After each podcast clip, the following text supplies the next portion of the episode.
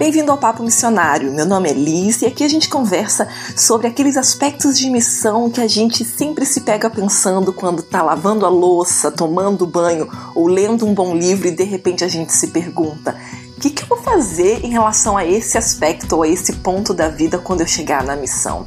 Essas perguntas que você normalmente tem e não consegue conversar com mais ninguém porque todo mundo vai te achar um pouquinho doido, você pode conversar comigo aqui nesse espaço.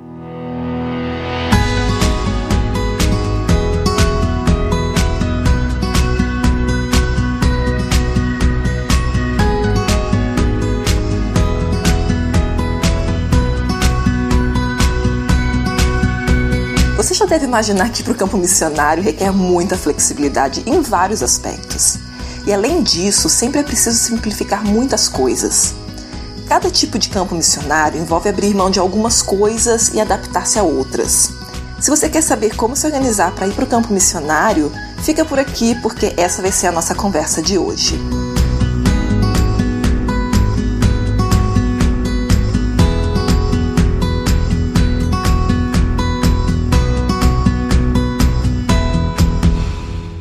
Você já se pegou olhando ao seu redor e pensando quanta tralha eu tenho? Se isso já aconteceu, bom, quem sabe você está precisando simplificar algumas coisas. E se você está planejando ir para o campo missionário, sem dúvida você vai ter que simplificar muita coisa. Mas já para te convencer de que isso é uma coisa boa, sim, você vai se sentir muito mais leve, muito mais tranquilo e até a sua mente vai funcionar melhor se você começar a simplificar a sua vida. A verdade é que no campo missionário a gente tem que ter uma vida mais simples porque é a vida como ela é. Chegando no campo missionário você não vai ter um monte de coisas que você tem normalmente em casa. A maioria das coisas a gente acaba reinventando, pegando algo que pode servir para alguma outra coisa ou reaproveitando uma série de coisas. Então, isso é uma coisa muito comum que a gente faz no campo missionário, mas isso também envolve que a gente diminua o que a gente tem. Então, eu admito que chegando aqui nas Filipinas, uma coisa que eu fiquei super feliz é que eu consegui colocar todas as minhas roupas em uma gaveta apenas. E não tô falando daquela gaveta super larga, uma gaveta de tamanho normal, estreita, e simplesmente dois vestidos e quatro saias no cabide. Eu fiquei super feliz, porque realmente o que a gente normalmente chama em inglês de downsizing foi o que eu consegui fazer, diminuir tudo que você tem só para um pouquinho que é o realmente necessário. A verdade é que a gente, mesmo num país muito muito quente, que a gente sua bastante e vai usar uma camiseta por dia, sem dúvida, a gente pode sim lavar a roupa a cada no máximo sete dias. E isso quer dizer que você não precisa de muito mais do que sete camisetas. Então realmente dá para diminuir muito a quantidade de roupas. Calçados em muitos lugares você nem vai precisar, você vai usar no máximo chinelo quase a maior parte do tempo, ou no máximo uma rasteirinha para as meninas. E isso foi outra coisa, que eu não tive que trazer praticamente nada.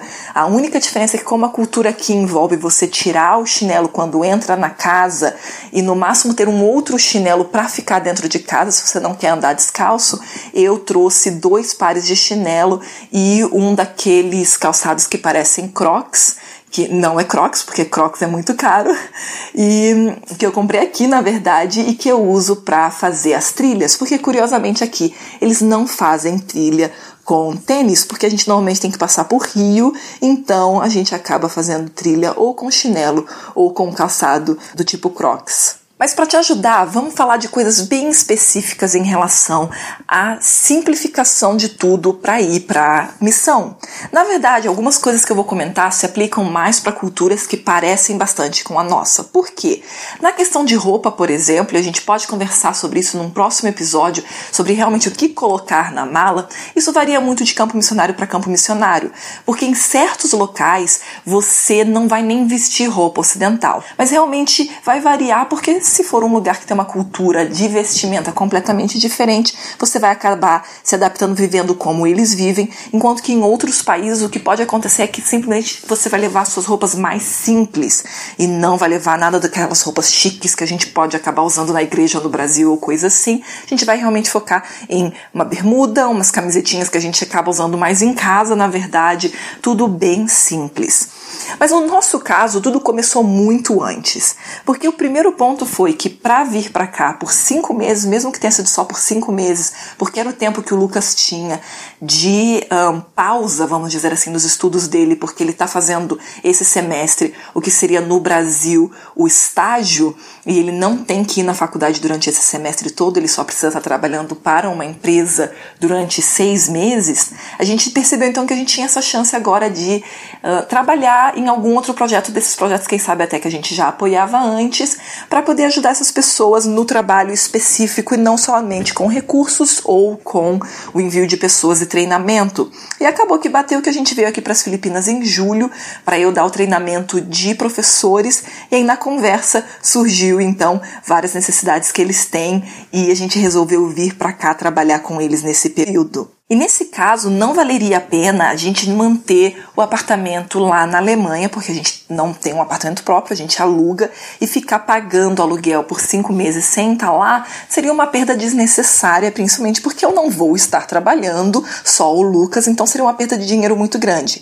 E como de toda forma a gente já tinha pensado em sair do apartamento, a gente decidiu entregar o apartamento para vir para cá. Mas claro que isso envolve mudança e mudar não é fácil, todo mundo sabe disso. Quem já fez muita mudança, eu já mudei muitas vezes, é muito trabalhoso. E nesse caso a gente teria que colocar ou no local que a gente chama em inglês de storage, e eu falhei de não olhar o que é storage em português antes, mas é como armazenar em algum lugar. E nesse caso a gente teria que pagar durante esses cinco meses, que seria mais barato do que pagar um aluguel, mas seria um custo. Mas graças a Deus a gente teve assim oferta, de um casal de amigos que falou: olha, você pode colocar no nosso porão.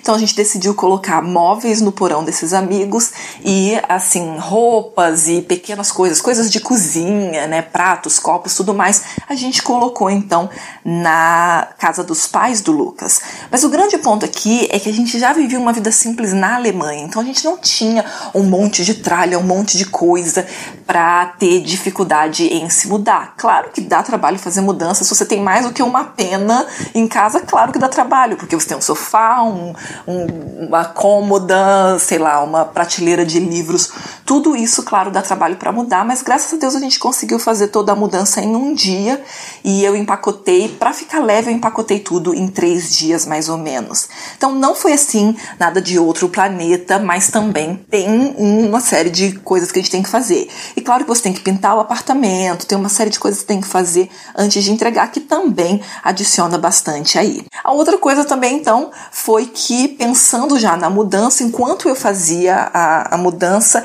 eu já fiz as malas para vir para cá. Então, o que eu fiz foi já fazer listas antes do que, que eu deveria trazer, e claro que nesse processo a ideia era sempre: não, a gente tem que fazer assim, malas leves, como a gente chama, né? Faz, botar um mínimo que a gente puder e não trazer muita coisa. Até porque, como eu estava vindo para assumir a coordenação pedagógica, eu teria que trazer bastante livros, né?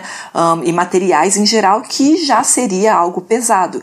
Então a gente teve que o tempo todo pensar: olha, isso aqui vai ou não vai. Só que por outro lado, não foi também tão difícil, porque a gente já está acostumado a ir para esses outros lugares, inclusive aqui mesmo, para dar o treinamento, e a gente vem com pouca coisa.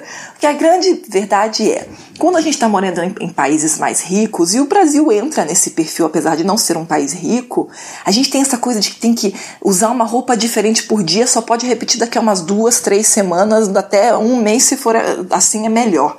Só que aqui não é a realidade. Eu posso usar a mesma camiseta todo dia se eu quiser. O único problema é que eu vou suar e eu não quero ficar com um mau odor. Então, realmente, eu só troco de camiseta porque suou a camiseta.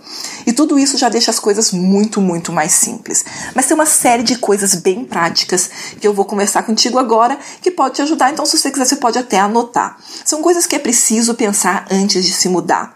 Por exemplo, quando você está indo para a missão, seja uma missão de como a gente está vindo agora, cinco meses, ou quem sabe um ano, é importante que você cuide de uma série de coisas, como por exemplo, pensar muito claramente na questão de sistema para ter dinheiro. Não estou falando de financiar a sua missão, isso você vai ter que pensar questão de levantamento de fundos ou trabalhar antes, e a gente pode conversar mais sobre isso depois. Mas a questão é, você vai ter dinheiro né, chegando para você de doadores ou você juntou dinheiro do né, de trabalhar por um tempo antes. Se você juntou dinheiro, claro, você pode trocar tudo de uma vez e já levar, mas você precisa ter certeza de que quando você chegar aqui você vai trocar facilmente aquela moeda, ou seja, por exemplo, Vito Brasil para cá, para as Filipinas, não adianta trazer o dinheiro em reais, porque eles não trabalham com reais aqui. Então, para encontrar algum lugar que aceite trocar por reais, vai ser muito difícil. Então, o melhor nesse caso é trocar por euro ou dólar. E aí você tem que analisar o que, que você vai perder menos, considerando a cotação do euro e do dólar. A outra coisa também é que se você vai receber doações constantemente, você vai ter que arranjar um sistema de mandar a cada dois meses ou mensalmente, inclusive, esse dinheiro que está chegando por doações. E aí você pode olhar se vai ser MoneyGram, se vai ser Western Union, se vai ser, por exemplo, Wise Transfer, ou TransferWise, eu acho que é o nome na verdade, que são essas formas de envio de dinheiro para o exterior e que você pode então usar isso para não perder tanto quanto você perderia enviando simplesmente pelo seu banco mesmo. Então é sempre bom checar isso. Outra coisa importante é cancelar certas coisas que você tem, principalmente a questão de celular. Se você tem celular pós-pago, se você tem um celular pré-pago, claro, vai ser muito simples, você simplesmente vai chegar aqui, não vai mais colocar crédito no Brasil, então você vai perder esse chip depois de mais ou menos seis meses ou um ano, depende da operadora. Mas o pós-pago não vale a pena você manter, porque se você for tentar usar ele aqui, você vai pagar roaming, que é super caro. Então é muito melhor você ter um chip local. A outra coisa também é possivelmente contas ou cartões de crédito que vão ter uma anuidade muito alta. Então é importante considerar isso também. Eu mesma, quando eu me mudei para a Alemanha, eu cancelei a minha conta corrente e fiquei só com uma conta poupança que eu já tinha de antes, para não ficar pagando o que chama de cesta básica. Outra coisa muito importante em relação à documentação é perguntar para o projeto quais são os documentos que você vai precisar trazer para o projeto e deixar também documentos importantes, ou pelo menos cópia ou uma forma digitalizada dos documentos. É muito importante que a sua família tenha é, uma versão digitalizada ou impressa de, do seu passaporte, dos seus documentos. Lembre-se que sua identidade, CPF e título de eleitor não servem para nada no exterior, então você não precisa levar esse tipo de documento. O que você precisa para o exterior é o seu passaporte e possivelmente uma série de comprovantes de vacinação Quanto a essa questão dos documentos, fora o que você deixa de cópia, é muito importante, se você ficar mais tempo, deixar uma procuração de poderes plenos para uma pessoa que você confia, seja sua mãe, seu pai, um irmão, alguém que vai poder cuidar de situações que possam surgir em relação à documentação, banco e tudo mais para você. Quanto à vacina, é muito importante checar o que precisa lá no país que você está indo e possivelmente vacinas que eles peçam pela dificuldade do Brasil. Então, em momentos de crise de febre amarela, por exemplo, pode ser que um outro país peça a sua documentação, né, o seu comprovante de vacinação de febre amarela, não porque eles têm preocupação de que você vai pegar febre amarela lá onde você está, mas porque eles têm medo de que você traga febre amarela. Então, é muito importante checar tudo isso e para alguns dessas, dessas vacinações você precisa do certificado internacional que você pode checar na internet como pegar a certificação internacional, que é super simples. Quanto ao passaporte, é importante checar também se o passaporte é válido por pelo menos seis meses. Seis meses da data da viagem que você vai fazer. Claro que se você vai ficar mais tempo, aí você tem que considerar isso também, porque se você vai vir para ficar um ano, você precisa considerar isso, porque às vezes é muito mais complicado ter que renovar o visto na embaixada. Em certos países é simples, quando eu fui missionária na, no Uruguai, eu renovei meu passaporte lá, mas era porque assim, era atipicamente fácil e eu já morava em Montevideo. Mas agora, por exemplo, eu estou numa ilha distante, Bom, distante depende aí do, um, dos, enfim, da, do que cada um entende por distância, mas para cá a gente está longe, tem que viajar um dia inteiro para ir lá para Manila e para dar entrada em passaporte seria muito complicado. Então a gente sempre cuida disso com antecedência também. Quanto a coisas específicas que você precisa perguntar no projeto, a primeira coisa que você deveria perguntar para o projeto é a questão de como funciona o visto. Por exemplo, agora a gente veio para cá e eu tenho direito a ficar 59 dias nas Filipinas sem precisar de visto. Já o Lucas só tem direito a 29 dias ou 30 dias, anyways. É um mês e eu tenho direito a dois meses. Então, quando a gente chegou aqui, a gente já renovou o visto imediatamente para poder ter o visto até o dia 5 de março, que é quando a gente sai daqui. Então, é bom checar essa questão, seja se é necessário um visto para a entrada ou se você já tem o direito de entrar, como se você tá, né, o Brasil tá, por exemplo, no acordo do Schengen, que aí te dá a possibilidade de ir para vários países europeus por três meses, ou, por exemplo, Mercosul. Tudo isso você tem que checar, porque embora você possa entrar em vários países sem visto, você não pode ficar para sempre lá sem visto. Você tem que estender a permanência ou pedir um visto de permanência estendida. Fora isso, é muito importante você perguntar também para o projeto questões muito simples e, e práticas do dia a dia, como por exemplo, qual é a vestimenta adequada. Cada projeto vai ter um tipo de vestimenta que eles consideram adequadas ou pela questão cultural. Aqui nas Filipinas, por exemplo, as pessoas têm um conceito de decência muito diferente do que a gente tem no Brasil. Então, shortinho curto, sainha curta, manga, um, blusa sem manga ou regatinha tá fora de cogitação, não é assim que eles se vestem. Então, a maioria dos projetos tem esse cuidado de se vestir como os locais se vestem por respeito. Então é muito importante perguntar isso para que você faça as coisas corretamente. Outra coisa também que é muito importante perguntar é se você vai precisar de coisas simples como toalha, lençol, coisas simples assim do dia a dia. É claro que nem precisa perguntar sobre questões de higiene, porque isso, claro, nenhum projeto é responsável de ficar te dando seu sabonete, seu shampoo. Mas também é importante você lembrar que a maioria dos países vai ter acesso a tudo isso. Então não é que você tenha que trazer um grande estoque do Brasil ou nada assim. No máximo, se você tem alguma necessidade específica, específica, como por exemplo quem usa lente de contato, você pode perguntar para alguém que está lá se você vai ter facilidade de comprar a solução né, para a limpeza das lentes de contato. E eu aconselho normalmente você já trazer lentes de contato suficiente para o local que você vai estar, tá, porque é mais difícil comprar sim esse tipo de coisa, porque em muitos países isso vai ser comprado com receita. Então, como você já tem uma marca que você está adaptado no Brasil, já compra o suficiente no Brasil. Essa é a minha dica para você. E por último, é muito importante que você entre em contato antes com o pessoal do projeto e já pergunte qual vai ser o meio de comunicação quando eu chegar aí. É melhor eu comprar um chip de celular, né, pré-pago assim que eu chegar no aeroporto? Ou é melhor eu usar o, Wi-Fi lá da, do próprio aeroporto para avisar para vocês que eu cheguei? É importante você já descobrir rapidamente como que vai ser a melhor forma de comunicação, porque se acontecer alguma coisa com quem vai te buscar ou com o teu voo, se for qualquer coisa assim, é importante ter vários meios de comunicação. Aqui nas Filipinas, por exemplo, eles não usam WhatsApp, WhatsApp, mas um, eles usam outras formas de contato. Curiosamente, eles usam mais o Messenger do Facebook. Então, você pode já descobrir qual vai ser a melhor forma, se vai ser e-mail, se vai ser um, mensagem de texto, porque não pense que todo mundo ao redor do mundo trabalha com as formas de comunicação que a gente trabalha. E pode ser que o mais simples vai ser chegar lá no aeroporto e comprar um, um chip que a gente chama em inglês né, de SIM card. E aí você vai comprar um desse, na, eles já vão te falar provavelmente até a companhia que eles, que eles recomendam que você use.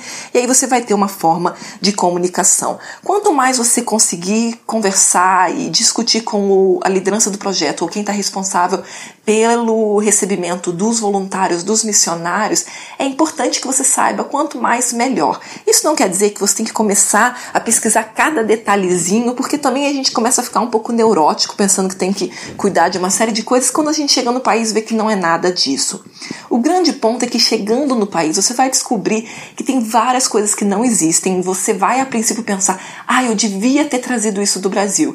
Mas não, primeiro se pergunte como que os locais lidam com isso. Se você chegar aqui e você não encontrar sabão em pó, do que você gosta, descubra o que, que eles usam no lugar. Com certeza eles lavam a roupa de alguma forma. Eu mesma aqui nas Filipinas prefiro usar sabão em pedra. Eles usam muito sabão de coco e eu gosto muito de usar sabão de coco na roupa. Então, quando eu tô nas vilas e tenho que lavar roupa à mão, eu uso o sabão em pedra. Mas existe sim sabão em pó. Quando eu tô aqui na sede, eu uso sabão em pó. Então, essas coisas variam muito. Vale a pena você não ficar neurótico, mas ao mesmo tempo ser precavido e já checar uma série de coisas. Eu espero que isso tenha te ajudado. Você pode fazer aí já uma listinha. E se você quiser saber mais sobre como fazer uma mala assim, olha, isso aqui eu não posso deixar de levar porque eu vou precisar com certeza. E isso aqui não, isso aqui é totalmente supérfluo, vou poder comprar lá. Você pode aguardar que daqui a pouco vai vir um novo episódio conversando sobre essas questões. Que Deus te abençoe e que Ele alimente cada vez mais o teu desejo de ser missionário e comece a se preparar desde agora. E até o próximo Papo Missionário. Tchau, tchau.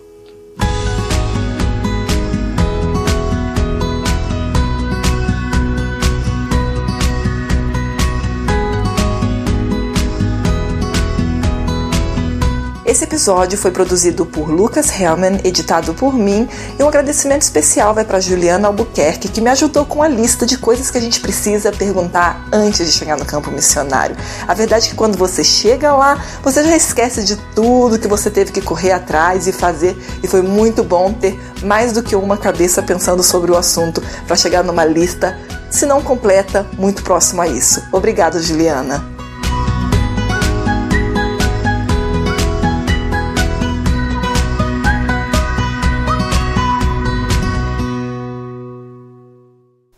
Você precisa de ajuda para definir os seus próximos passos na missão? Na comunidade missionária, você aprende como ir para a missão, como ser eficaz e ainda se conecta com missionários ao redor do mundo. Clica no link na descrição desse episódio para saber como participar.